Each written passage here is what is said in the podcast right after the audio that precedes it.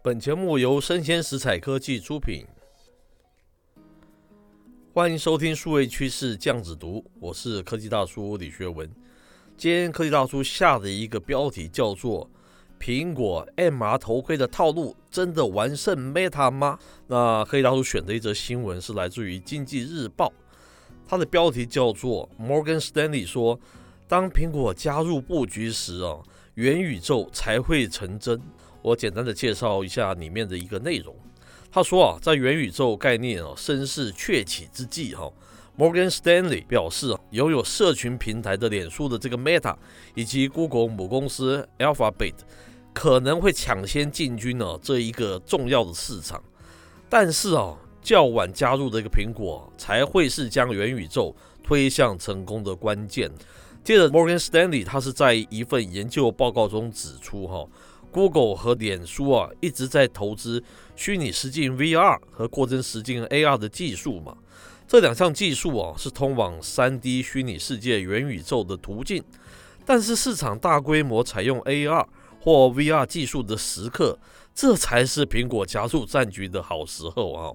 Morgan Stanley 他是基于一项针对若干 VR 和 AR 新创公司的民调及对话来提出这样子一个看法了。根据 Morgan Stanley 的说法，到了二零三零年哦，VR 和 AR 硬体市场的规模将会达到一千亿美元哦。此后十年哦，还将会扩张四倍。我们知道，佐克伯宣布将脸书公司更名为这个 Meta，以凸显哦，当前哦，把打造元宇宙列为这个首要的任务嘛。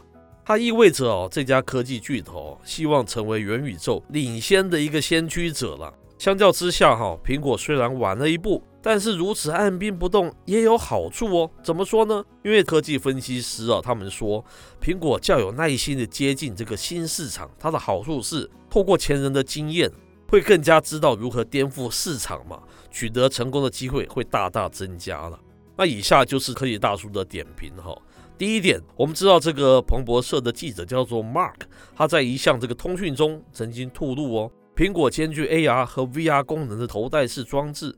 可能将在明年推出，而且根据消息指出，哦，这个装置哦至少要价三千美元，大概要新台币八万三千五百元。那由于啊，苹果已经发布这个 M One Pro 以及 M One Max 的晶片，所以将新技术结合产出新产品，它是迟早的事。科技大叔认为，哈，全球的数位经济啊，似乎已经开始从数位汇流走向这个后数位汇流的期间，哈。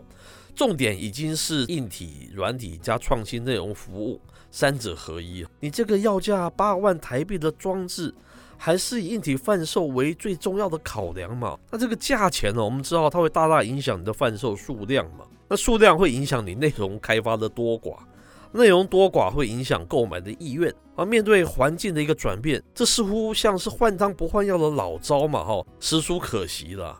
第二点哈，是我们知道《经济日报》它新闻标题，它说的是苹果抢进元宇宙商机，积极开发 MR 混合实境以及 AR 扩增实境装置之余，它再出招了。因为哦，根据苹果向美国专利商标局申请的这个新专利显示，苹果公司啊正在开发这个隐私功能，让 iPhone 内容仅能透过专用眼镜显示，被形容为是一种隐私眼镜啊，这样子一个特殊的产品。一旦商品化，将会成为巨大的卖点。科技大叔认为，哦，让 iPhone 内容仅能透过它的专用眼镜来显示，这倒是进军元宇宙的一个高招了。怎么说呢？因为在既有架构下，哦，只要利用自家眼镜加上现存无穷的这个网络内容，就可以成局了嘛。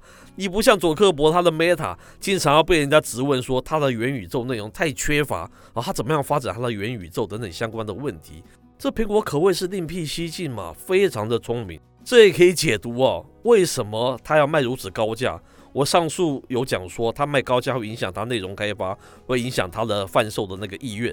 但如果内容你不需要创新内容，而是借着既有这个手机上面所有的内容，就不会有我讲这个问题嘛，就不会有内容少，然后购买意愿低，因为你售价太高这样子的一个问题。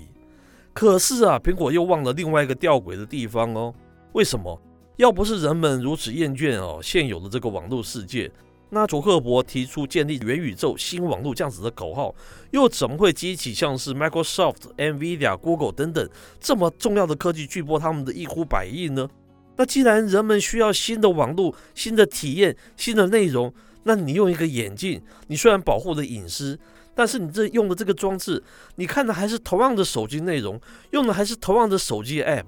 那这个装置，你对这个消费者又有什么样的意义呢？这是它的吊诡的地方哈。那以上的内容播到这边告一段落，我是科技大叔李学文，我们下回见喽。